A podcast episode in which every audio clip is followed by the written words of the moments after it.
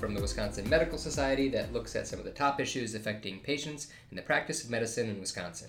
I'm your host, Peter Welch, and with me today again is Rufus Sweeney. Hey, Rufus. Hey, Peter. Rufus is a third year medical student here at the UW and has been working with them and with us to produce a series of podcasts about financial literacy. We're very excited to have this sponsored by WisMed Assure, the financial arm of the Wisconsin Medical Society, and you can go to wismedassure.org to learn more about how they can help you with professional liability, life, disability, and more. So today we're on our fifth podcast. Uh, we've talked about a lot of stuff about uh, whether or not to buy or rent a house, how to make different budgeting decisions. Today we're talking about loan basics and compound interest. So, very exciting uh, financial concepts here, and we're going to talk about it in the context of the split personality between compound interest. It's a powerful economic force behind uh, a lot of our decision making. So, it's sort of like a Dr. Jekyll and Mr. Hyde situation. Talk about the dual identity of compound interest. Right. So, it, it is the most powerful tool that you can use in investing. Um, and if you use it to your advantage, it's really great. Um, it can it can literally multiply your investment over time and leave you in really good shape. Two sides of what it means to have compound interest. It can work Right. for you or it can work against you. Um, I would let's just pause and say, you know, what most physicians probably don't get a robust economic education. Mhm. So let's just in in broad strokes, what is compound interest? How is Yeah. it different than sort of normal interest? So so compound interest the the normal interest that you refer to is called simple interest, which is that you multiply whatever amount that you have as a loan or as an investment um, by a certain percentage, and then um, that's how much you owe or how much you make, Mhm. right? So let's say you have a thousand dollar investment, it earns five percent interest. Um, that means that I should have chosen an easier number for myself. So let's see. Five percent of a thousand dollars is fifty dollars. Right. So you add that on top of the uh, thousand dollar balance, so you have a thousand fifty dollars. Um, with simple interest, the next year, if you're in that same five percent interest, you're still multiplying that thousand dollars by five percent, and so you have a thousand fifty plus that fifty dollars that you earn turns into eleven hundred dollars at the end of year two. So with compound interest, it's a little different because instead of um, multiplying that that interest rate by the original uh, amount that you invested, you're now multiplying it by the total amount. So that that fifty dollars that you earned initially is being reinvested. So it's thousand fifty dollars times five percent. And now I'm really now I'm really No. taxing my math muscle. No, so that's that, great. Yeah. So that that's how com- compound interest works, and you can imagine how um, if you get into larger and larger numbers, that can either be really great or really bad. All right, so how how is this going to manifest in the typical decisions that a resident or a attending physician is going to have to make? Where are they going to see this most at work in their life? So they're going to see this in two different places. The first place is student loans. Student loans actually don't um, accrue interest in a compound way, meaning they, they just go up with simple interest. However, there are a few things that make student loans capitalize. And that's another concept that I want to really drill home is what is capitalization? How does it differ from compound interest? The truth is that they don't differ that much, except for that compound interest happens at regular intervals, like every year or every three months or whatever that interval might be. Whereas capitalization happens infrequently. And so the things that cause your student loans to capitalize are really important, actually. So let's go over the, the Mhm. things that make it capitalize. Um, one is when the grace period ends on your unsubsidized loans. So when you, as soon as you graduate from medical school, you enter a grace period, and you have um, six months to decide what you're going to do with your federal loans before they they um, do anything like charge any interest or make you pay them back. Um, you're automatically enrolled in that after you graduate, and there are things you can do to get out of that grace period if you want to, but you're automatically enrolled. Um, it also capitalizes when you uh, either go into deferment or forbearance, when you voluntarily leave income driven repayment, which we'll talk about what that means next uh, next episode. Um, when you fail to recertify annually for your income driven repayment program, or if you are making payments with um, on one of those income driven repayment programs and you no longer qualify based on what's called partial financial hardship. So there's there's a few different ways that um, that you um, that your federal student loans get capitalized, and really it's kind of unavoidable once you graduate.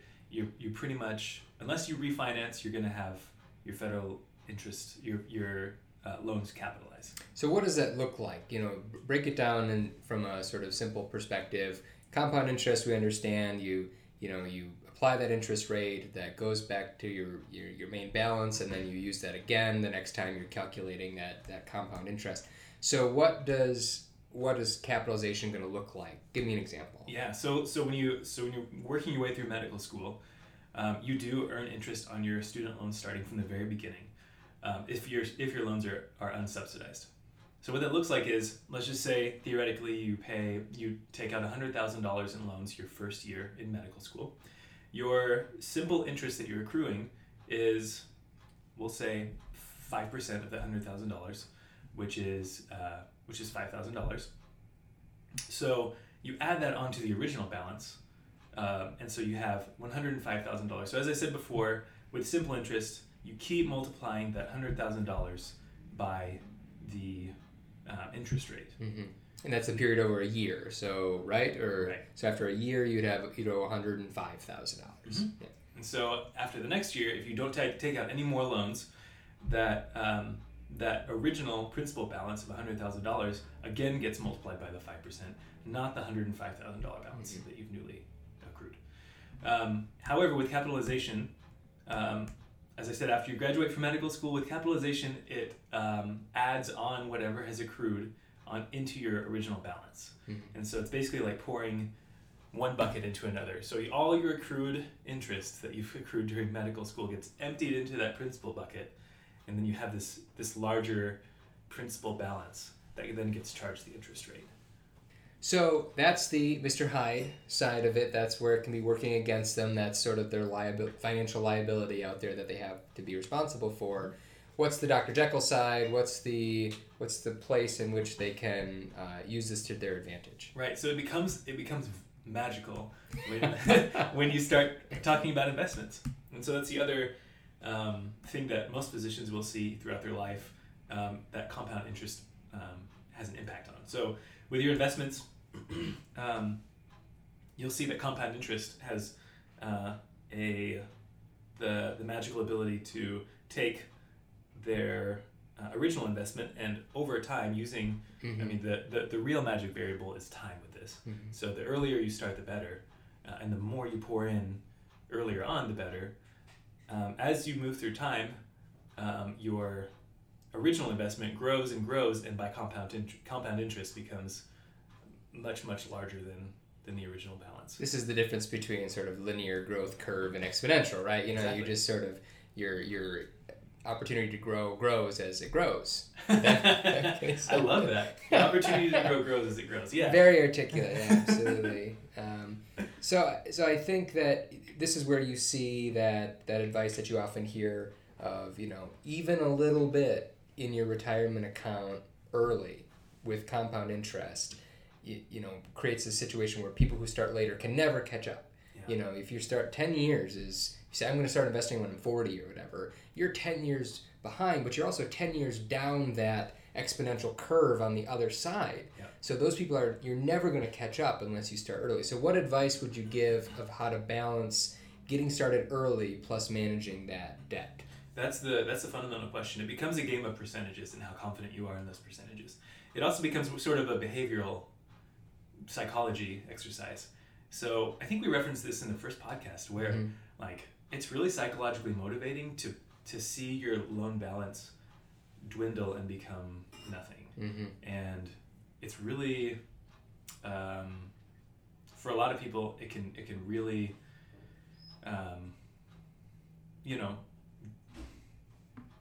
it can do a lot of psycho- psychological harm just having that that debt weigh on them Mm-hmm. for years, decades, right? And so for those people, I would say, like, yeah, pay off, like, pay off your loans, have that guaranteed six point two percent. Um, don't worry about getting started early in investing because it's going to do you more good um, paying off those those debts, the, the student loans, than it will be to um, see your compound interest uh, from investing grow over time. Mm-hmm. Um, that said, um, a lot of people will sort of split the baby on this one. Once they have enough resources to attack their loans aggressively and to invest, like as an attending physician, uh, that becomes um, a lot more feasible, right? So you can potentially do both at the same time. And that, that becomes a, a, a personal sort of financial strategic decision.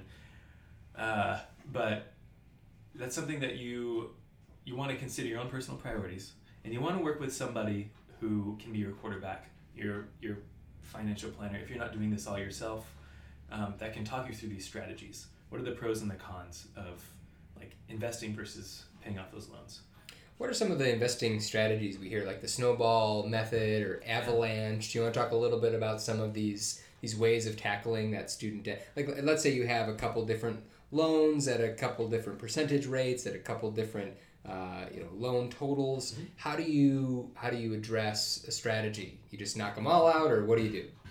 Um, as in all things personal finance, there's some dispute over this. but I think um, Dave Ramsey is a pretty good model of this. He he advocates the, the snowball method um, over the avalanche method generally. So describe those those, two. Yeah, that's yeah. that's a good point. So the the snowball method is um, paying off the the smallest debts first, no matter what the interest rate is.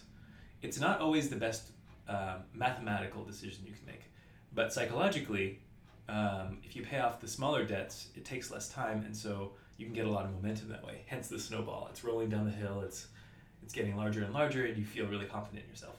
The avalanche method is um, just like it sounds. The the larger, more looming loans you try and tackle first, or even better, the the loans that are higher interest. Mm-hmm. And so mathematically, that's the best case that you can, the best case scenario that you can do.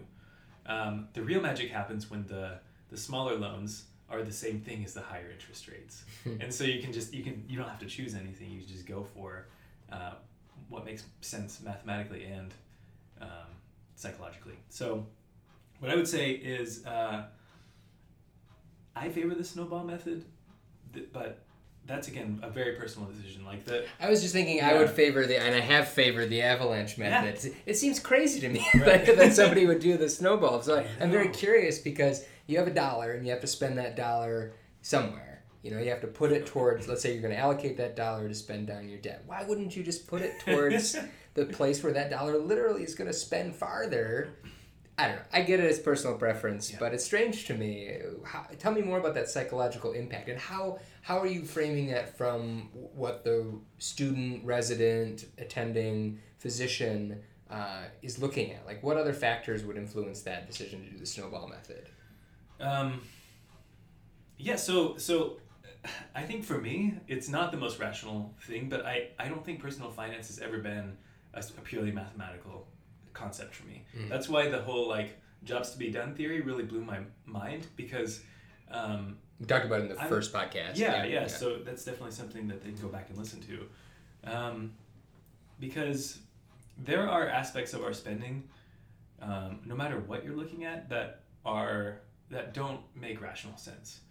Like for in, in almost no scenario does it make sense to buy a house, and yet mo- almost all physicians buy a house. Mhm. So I'm not looking at this from a purely rational perspective, even though yeah, you're right. It, it would make rational sense to pay off the highest interest first. Mhm. Um, but I, I think it's a it's a unidimensional way of looking at things that doesn't necessarily play out uh, that way in the real world. So I think this is an interesting thread that we've seen through a number of the podcasts that this this overlap between you know the the sort of bare bones objective finance decision making, the sort of personal preference, uh, you know, emotional side of it, and then that identity as a physician and the uniqueness of the profession really have sort of equal weight on how to build a financial future that gets at all those goals. You want to be financially stable, you want to be happy, and you want to be successful as a physician. And like you said, it's not just about where does my dollar spend more. Yeah. Uh, it's it's where does that dollar spend best to balance all three of those Yeah, things. if we were perfect uh, actors in an economy, then like me, Exactly. like Peter, he's an exemplar of an economist. Yeah, Homo economist. Yeah. then it would it would make all the sense to just do avalanche and buy a, or rent a home and you know do all those things that that make the most financial sense. But we're not we're not automatons. You know we're not making decisions in in this in the perfect world in the perfect hypothetical situation. Um, we can only use these principles insofar as it's something that makes real sense to us. Awesome. Well, we've got to wrap up this uh, this particular podcast. I think this is a really critical part of the conversation of where do you invest, how do you spend down debt, where could people potentially go to learn more about this sort of this topic. So for uh, for this, I, again, I'd, I'd recommend the White Coat Investor. I think he's he does a good job of breaking down uh, the numbers. I think um, there's a, a blogger called the Physician Philosopher that I really like about this too. Um, he's part of the White Coat Investor network, so it's kind of redundant, but he does a really nice job of thinking about the behavioral aspects of, Mhm. of making these sorts of decisions.